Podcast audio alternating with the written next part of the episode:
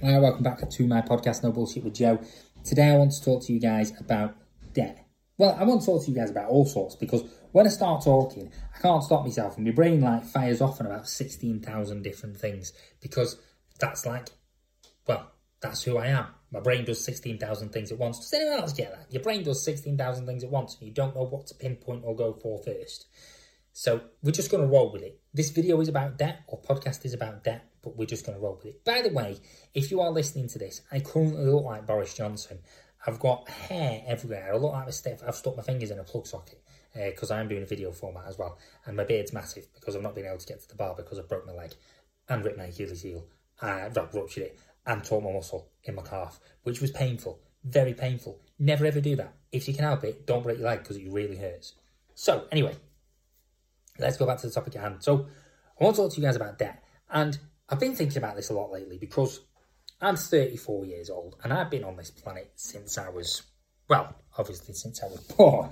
but I've been working since I'm about 14, 15 years old. And for me personally, money's a bastard. Like, it doesn't matter how hard you work, it doesn't matter how much you work hard wise, you just never seem to have enough.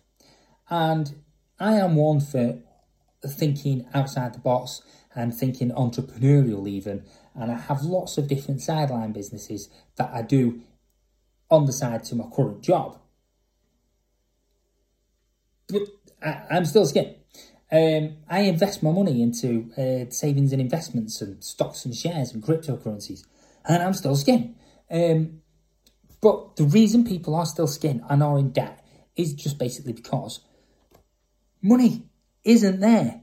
It doesn't matter how hard you work, your wages are designed. Your wages are designed to last you enough to get you food in the house. This is if you budget properly as well, by the way.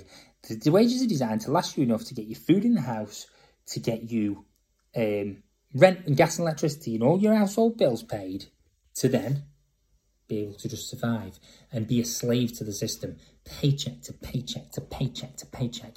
And it's so wrong, but it's so right in what I'm saying. I mean, it's like wrong because it's disgusting what they do, but what I'm saying is that's what they do.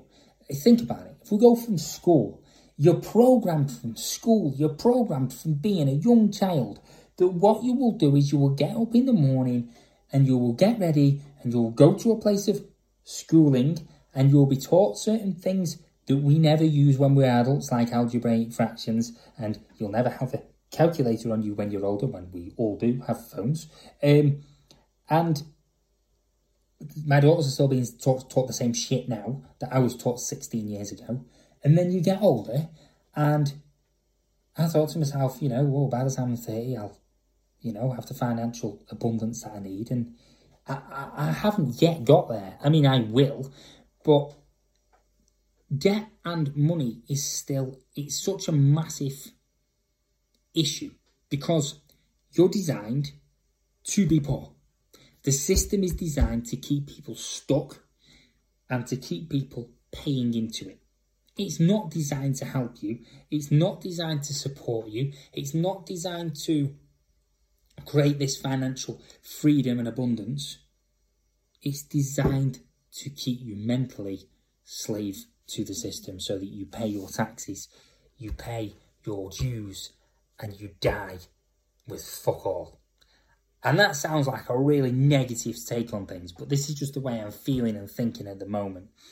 Yes, I'm a positive person. Yes, I think that we can, if we get a stroke of luck and keep putting ourselves and our energies and our attentions into a positive and abundant mindset, I think we will be able to, or you will be able to as individuals, be successful.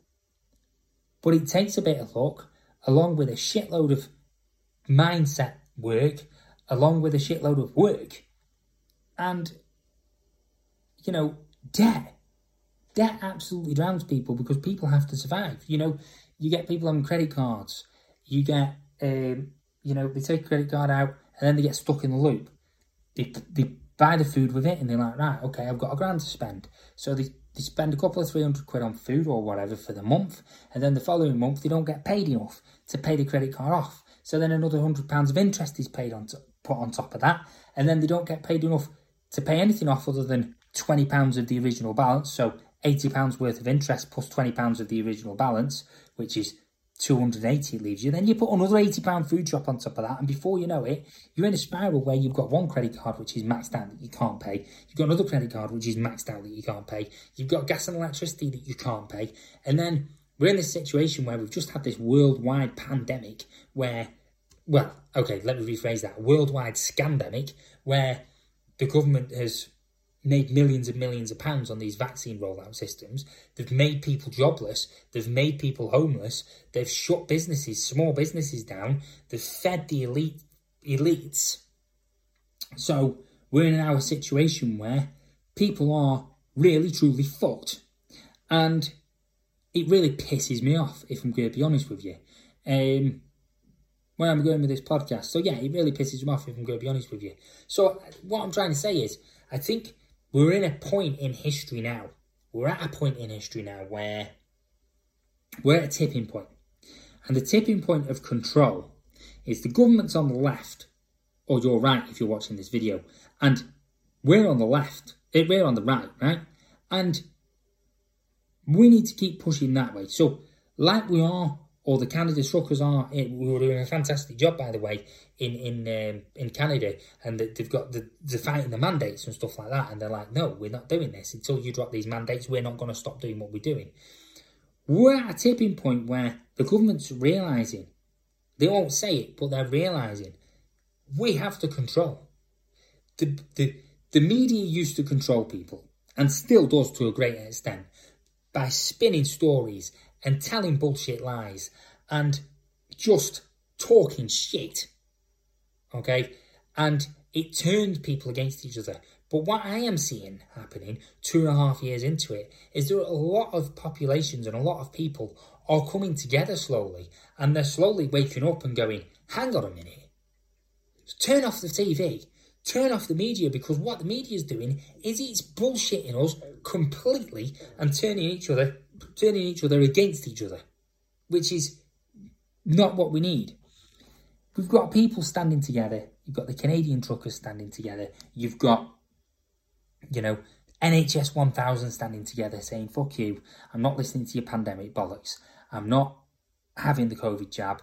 You're basically saying people have got to have one vaccine, then they've got to have a second vaccine, then they've got to have a third to keep their jobs, which shouldn't be the way. So, anyway, I've gone off a tangent. I told you I would.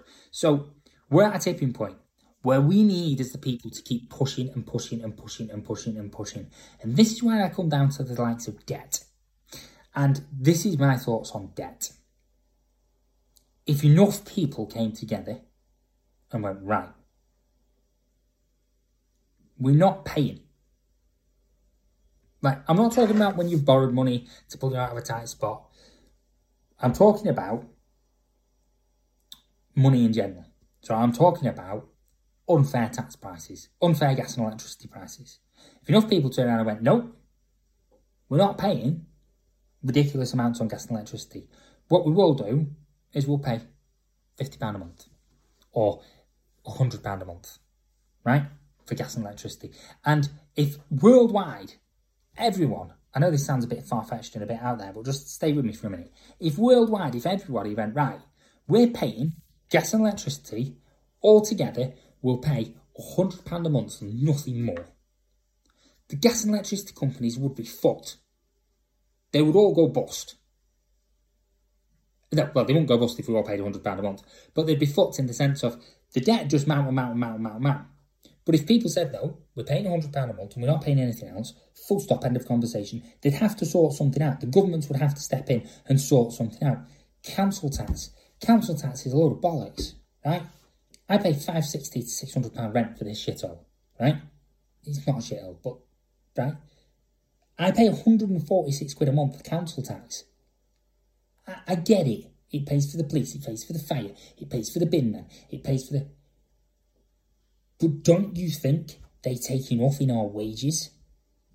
They tax the bed we sleep in, they tax the food we eat, they tax you when you go for a shit. They tax you when you drink water. They tax you when you walk down the street because of the clothes you wear. They tax you when you drive your car. They tax you when you put fuel in your car. They tax you when you die. You die and they tax you. They tax your fucking death. They tax you on your pension when you give the pension, then they retax you when you take your pension back. And now, now the bastards are looking at taking off. And what we pay for, right? So we pay for, in the UK I'm talking about here, so we pay for national insurance every single month. 78 to 100 pound a month goes out of my bank account on, on my wages to national insurance. I don't get a choice in that. I don't get a say in that. And it's great because national insurance really has helped me with my life. Well, it has and it hasn't. I mean, it has because it's there, but the doctors and nurses, because they seem that fed up and they seem, they're lovely people, but they just seem like they're that fed up, like they don't care. And I don't know whether anyone else has had that experience, but the doctors and nurses just seem not to give a fuck. And that's not their fault at all. I understand. This last two years has flogged them to fucking death. So I completely get it. But that's not a choice we have. But now, good old Bojo, good old bald buddy dickhead Bojo is now talking about, he's now talking about, oh, we're going to bring private sectors into the NHS. So what's going to happen in two or three years' time? Oh, you're going to have to have private insurance. Oh, you still have to pay national insurance, though, in case you have to go to A&E. I can see it happening, and it's disgusting. And us as the people need to stand up. I'm probably not doing this in the most articulate or best way possible on this podcast, but us as the people need to stand up and need to go, wait, hang on a minute, this is wrong. This shit shouldn't be going down the way it is, and we need to do something about it. You know, talking about it is a fucking start.